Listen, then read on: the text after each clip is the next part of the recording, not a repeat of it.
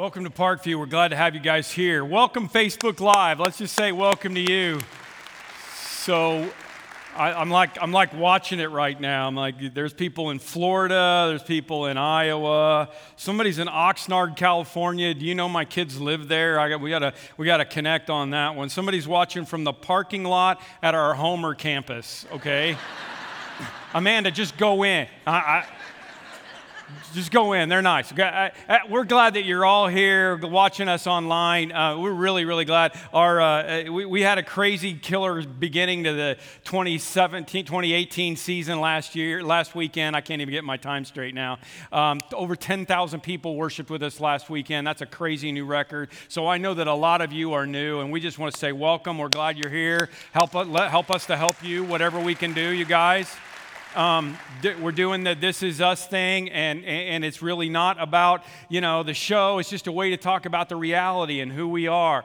Uh, that's proud of you, New Lenox campus, uh, starting a new service last weekend. Uh, Homer campus is starting next weekend, another new service. Just a lot of great things going on. And uh, this, next week, we're going to talk about marriage. This Is Us marriage. It's going to be about the reality of marriage. And my wife's going to join me. I hope that you'll be here for that. We're going to talk brutally honest, This Is Us marriage, okay? Uh, week after that, Darryl Strawberry, uh, New York Mets Hall of Famer, struggled with cocaine addiction most of his baseball career, uh, and he's going to be here to, to teach and to talk and, uh, and to help us, to encourage us when we struggle with addictions, okay? Today, I wonder if people like me. Listen, I had obviously no idea what was going to go on in, on the world, you know, platform this week. I mean, no idea that when I came up with this topic, but I wonder if people like me could be, depends on what country you come from, you know? I mean, it, depends on uh, how you view this whole thing. And I don't care whether, uh, it doesn't really matter what the president said or didn't say at this point about some countries being, you know, better than other countries or, or wanting people from there more than another one. What people heard this week was that maybe that was a thing.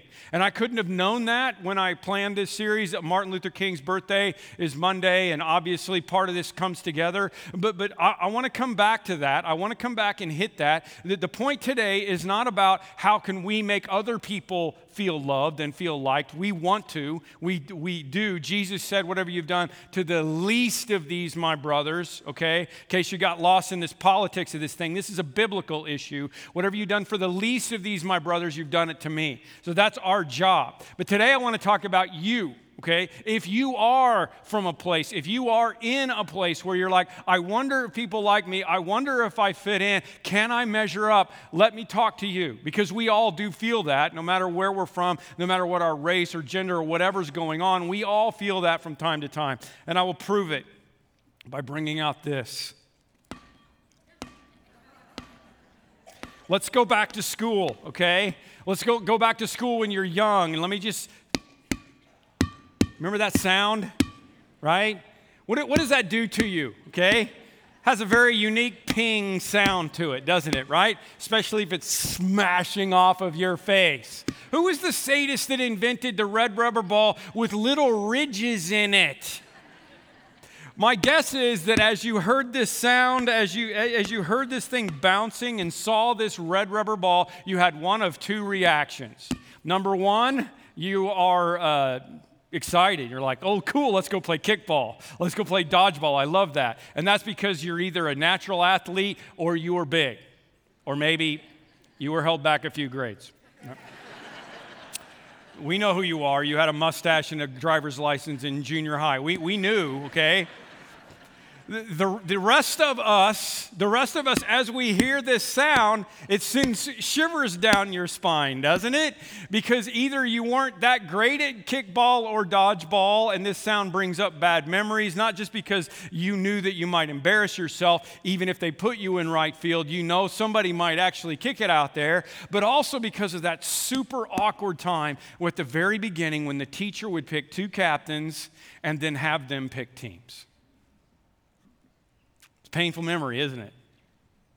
I mean, I was a decent athlete.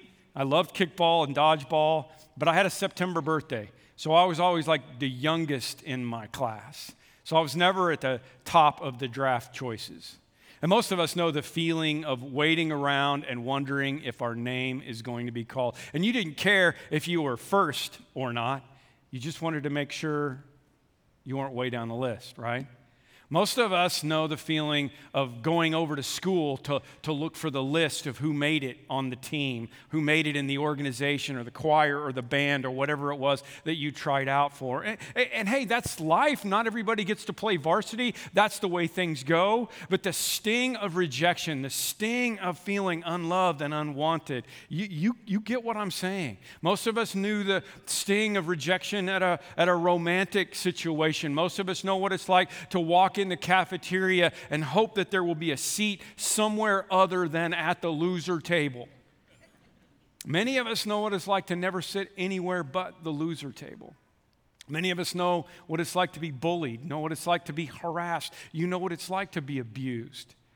As a father of three daughters, I got to tell you that the, the hashtag MeToo campaign breaks my heart and makes me proud at the same time that we're tackling this head on. That there are still people in the 21st century who think that they are more deserving of love or approval than somebody else still boggles my mind. That there are people still in the 21st century that, even worse, think that they have the right to take things from other people. Still, in, in this day and age when we are this enlightened, it still frustrates me so much.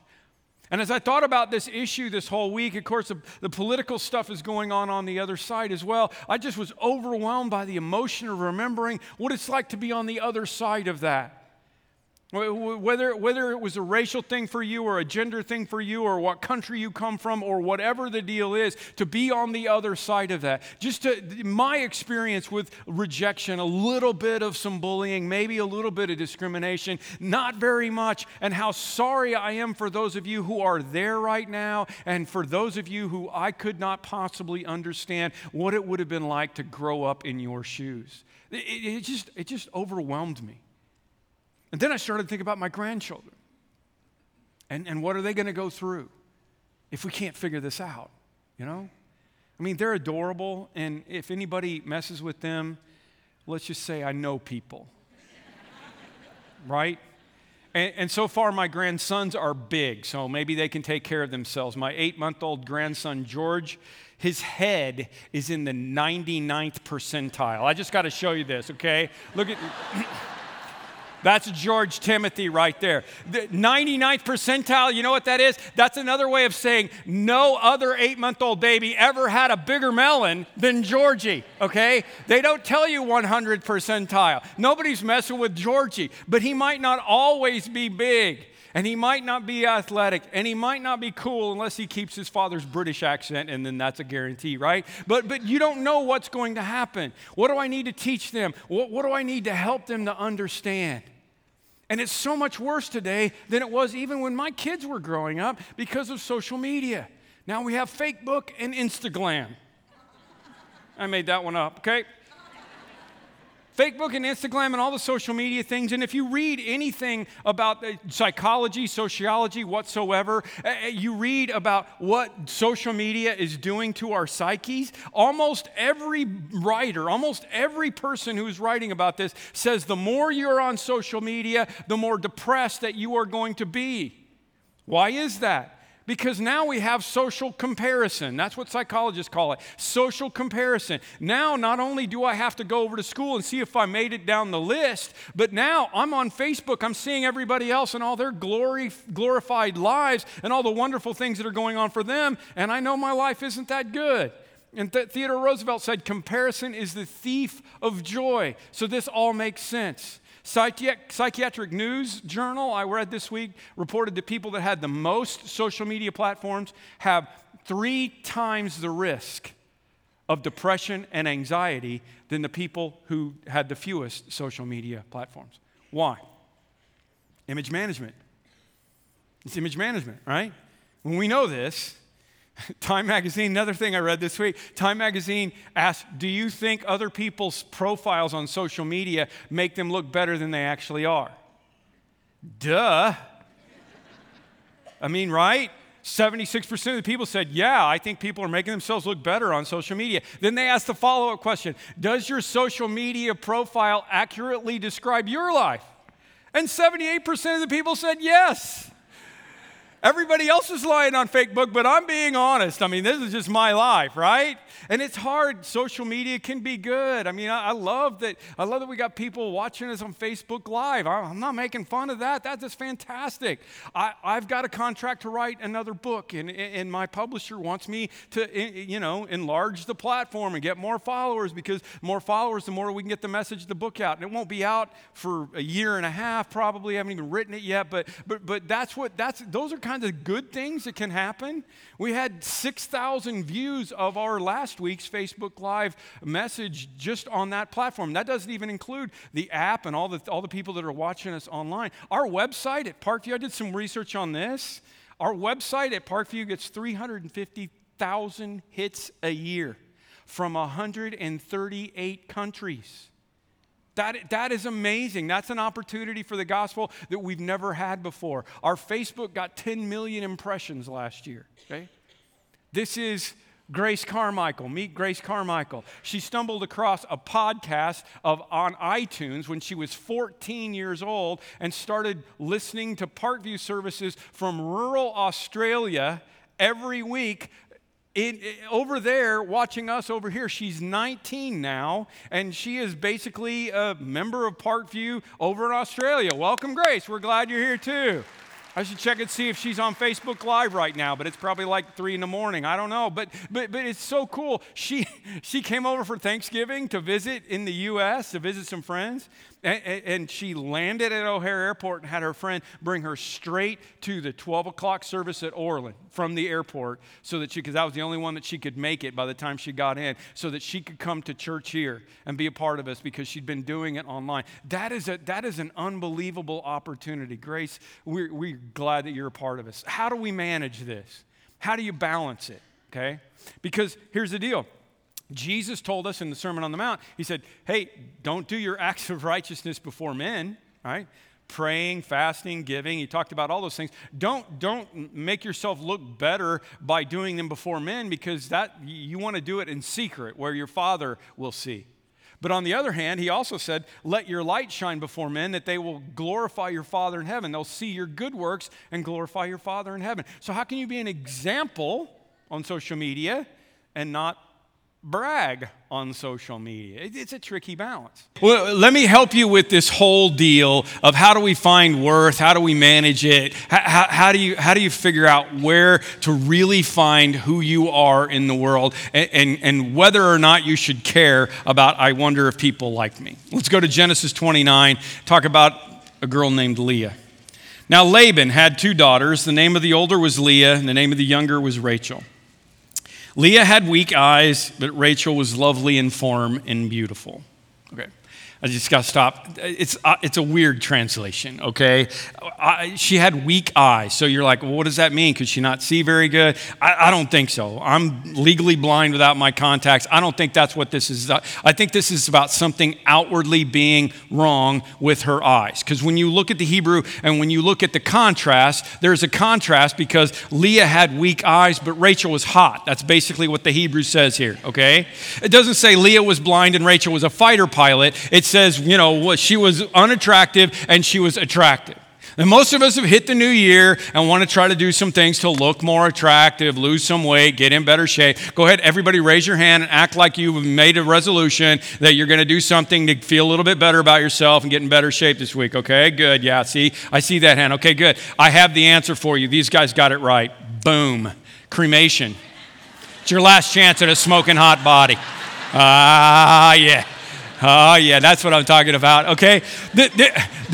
listen, this is why I want to use this passage of scripture. I wonder if people like me. Leah, I, I was thinking about how can we deal with this thing, and, and I got to tell you, Leah is the poster child for this thing. And let me just say something here, okay? I know that most of the girls in this room, you read that and you feel the comparison between hot girl, you know, and Leah and, and it hurts because you feel more like Leah probably than you do Rachel. Not very many girls in the room broke into, Don't you wish your girlfriend was hot like me? when Ed Sheeran sings You Look Perfect, number one song on the radio, you're thinking, Man, I, I just ho- I wish somebody, I hope somebody would be able to sing that song to me someday. Side note, okay, got to go on YouTube and listen to Ed Sheeran sing You Look Perfect with Andrea Bocelli, opera singer. It's unbelievable. It'll change your life. Just follow me on Facebook. It's on there. I've already posted it.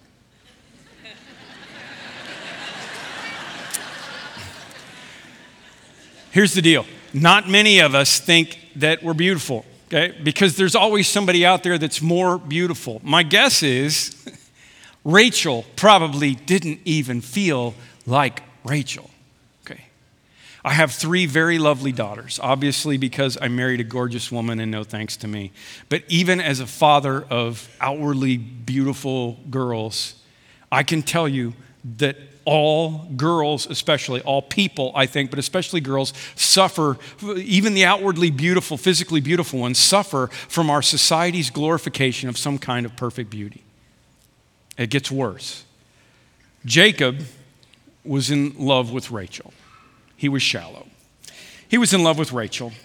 And he said, I will work seven years in return for your younger daughter, Rachel. Laban said, it's better that I give her to you than some other man. Guys, wouldn't you, want, had, wouldn't you have wanted your father in law to say that to you? Well, there ain't nobody else around. I guess I might as well give her to you, okay? yep. All right, you can have her. Stay here with me. So, so Jacob served seven years to get Rachel, but they seemed like only a few days to him because of his love for her.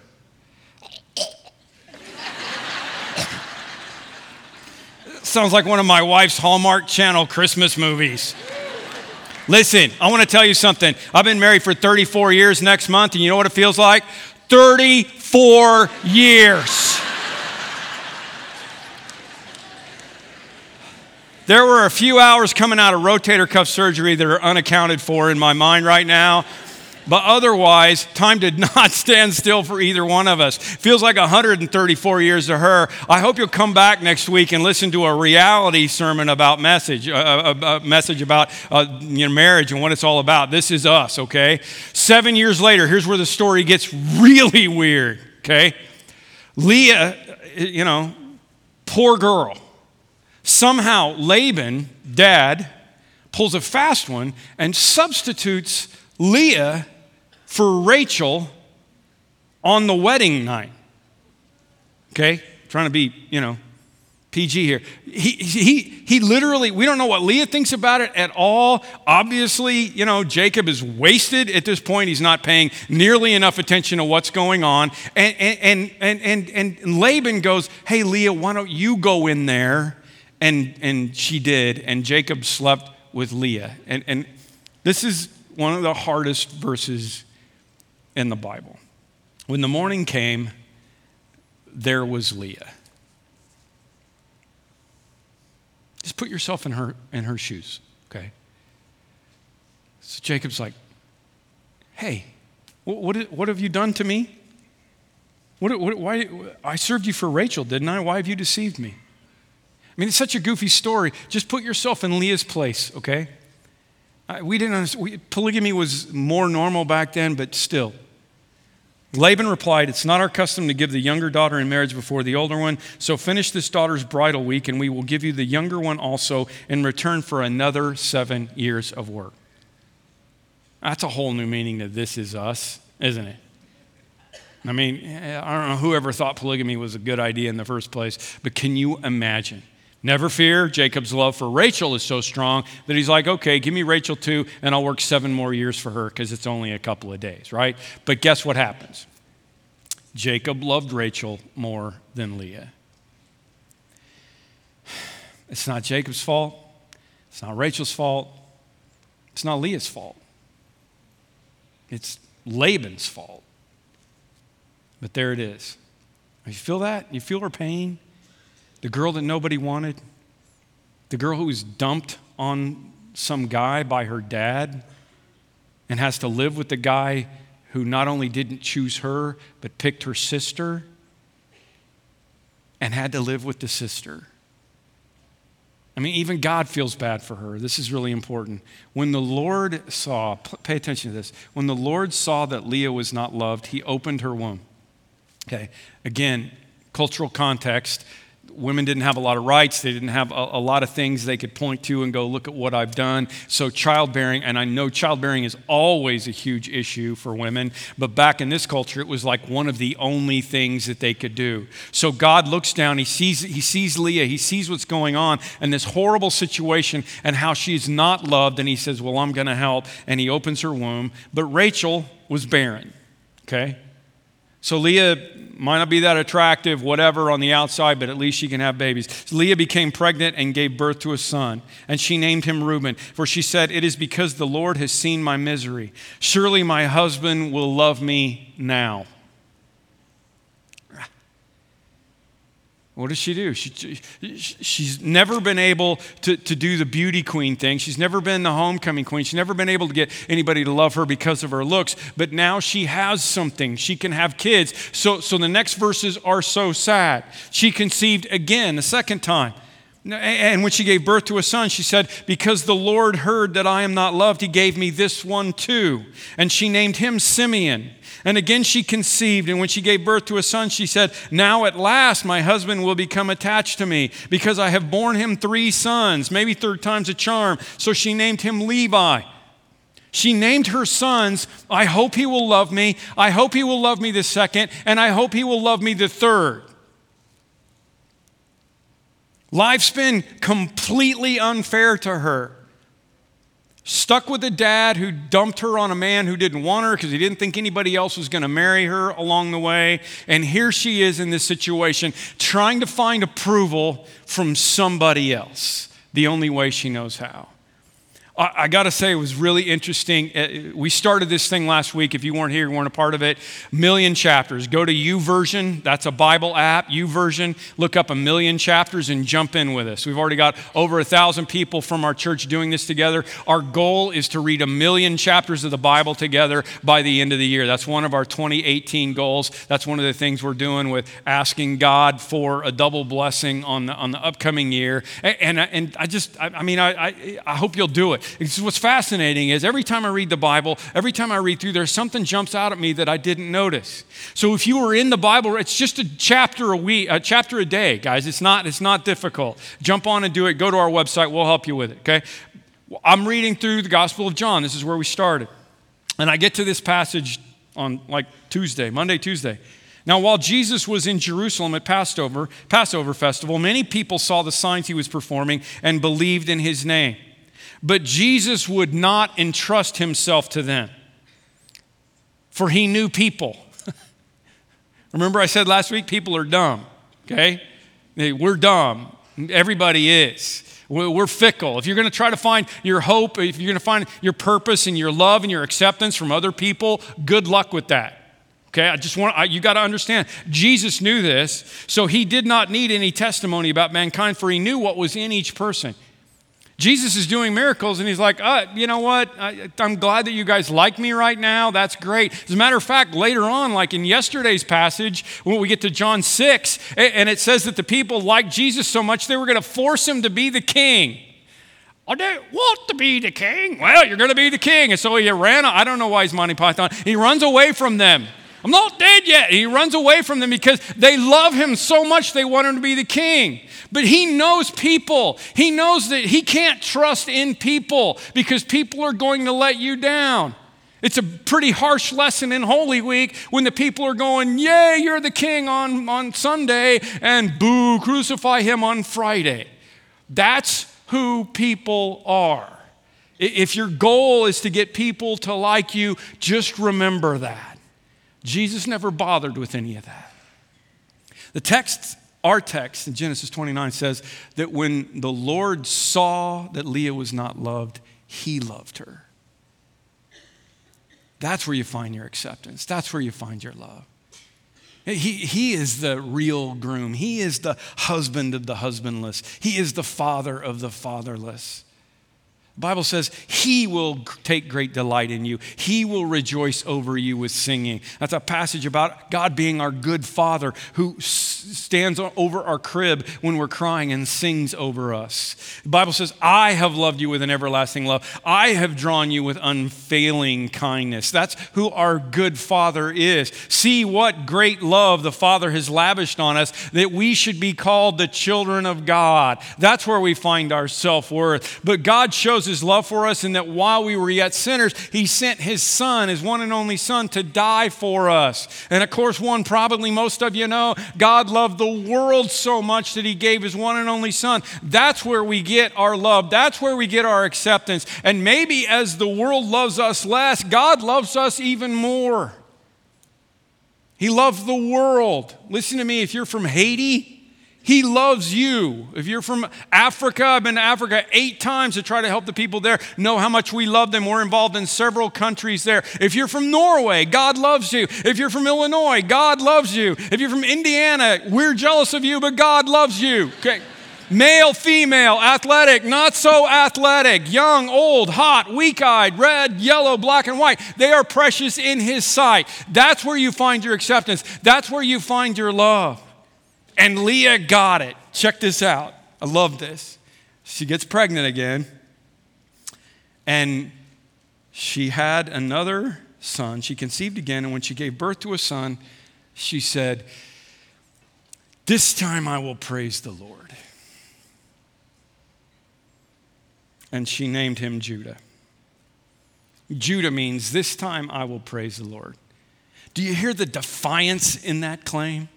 Like, I don't care if my husband loves me. I don't care if my kids give me meaning. I don't care if people think I'm weak eyed. I don't care what anybody else thinks. This time, I will praise the Lord. That's where you find your acceptance. C.S. Lewis said most people have really learned to look in their own hearts, they would know and know acutely that, that, that, there's something that can't be had in this world. There are all sorts of things in this world that they can offer to you, but it will never keep the promise. And I want to tell you, acceptance of other people is chief among those things. He goes on, he says, God invented us like a man invents an engine.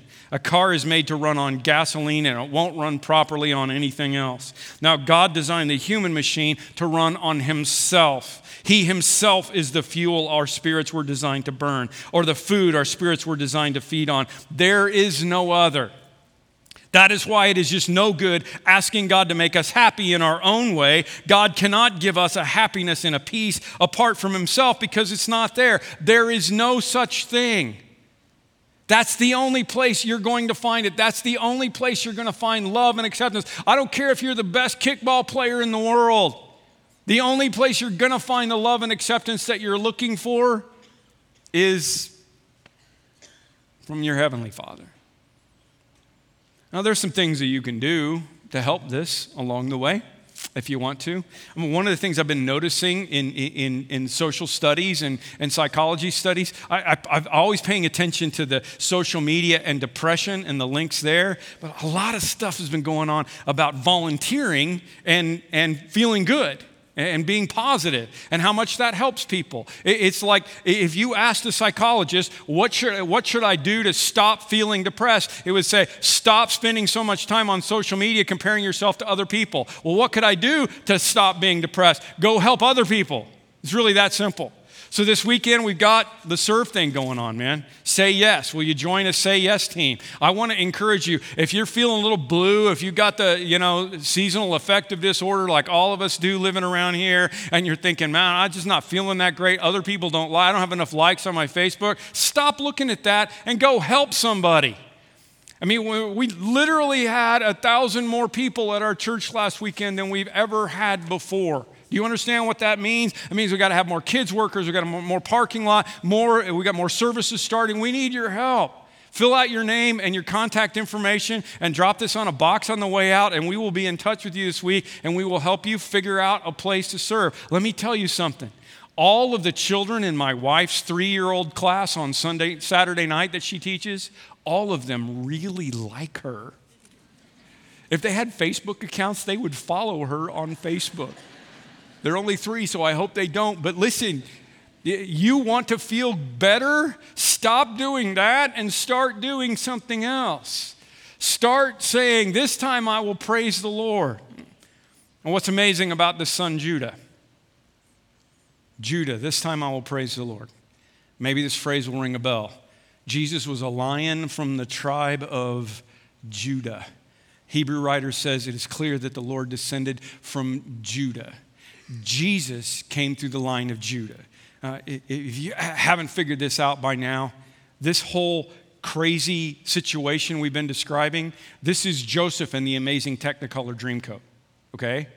Now you're not. Now, now I know the story. Jacob, Jacob and sons. It's that psycho right there who was married to Rachel and Leah, okay, who are the moms of uh, uh, Rachel was Joseph's mother. Okay? And, Jacob hasn't figured out how to not do the favoritism thing. He never figured it out with his wives, and he didn't figure it out with his kids. And he, he shows favoritism to Joseph, and the brothers throw him into slavery, and you know the whole rest of the story. God worked the whole thing out. This is dysfunctional family 101, you guys, okay?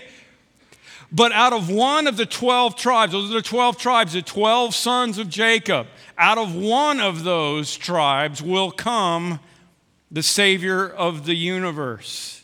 And which one was it? It was, This time I will praise the Lord. It was Judah, who came from the unchosen, unloved, weak eyed woman whose life was completely unfair, but who finally figured out that what other people thought about her was unimportant. The only thing that mattered was what God thought of her. And when she figured that out, she changed the world forever. If you permit me, I rewrote Martin Luther King's I Have a Dream speech. Most of this is his, some of this is mine that I threw in. We're going to have special service. Um, the weekend after Easter will be the anniversary of 50th anniversary of his assassination. We're going to talk more about racism and more about those things as we come along the way.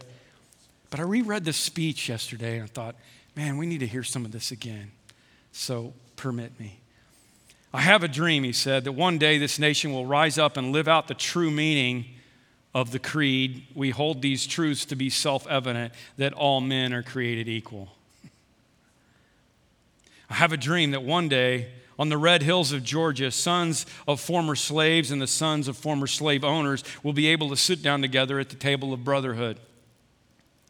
I have a dream that my, I'll, I'll, say grandchildren, will one day live in a nation where they will not be judged by the color of their skin, or by the way they look, or by their athletic ability, or by their intelligence, or by fill in the blank, but by the content of their character. I have a dream today. I have a dream that people from every country, especially countries like Haiti and countries in Africa where they may indeed need our help the most, will find us with our arms wide open because we believe that when the Lord said, Whatever you've done for the least of these, my brothers, you've done it unto me, and not whatever you've done for the most. I have a dream that one day little boys and little girls, from every race and every background will have the same opportunities in the land of opportunity. I have a dream today. I have a dream that one day every valley will be exalted. This is what Martin Luther King said, quoting scripture. And every hill and every mountain will be made low, and the glory of the Lord will be revealed, and all flesh will see it together.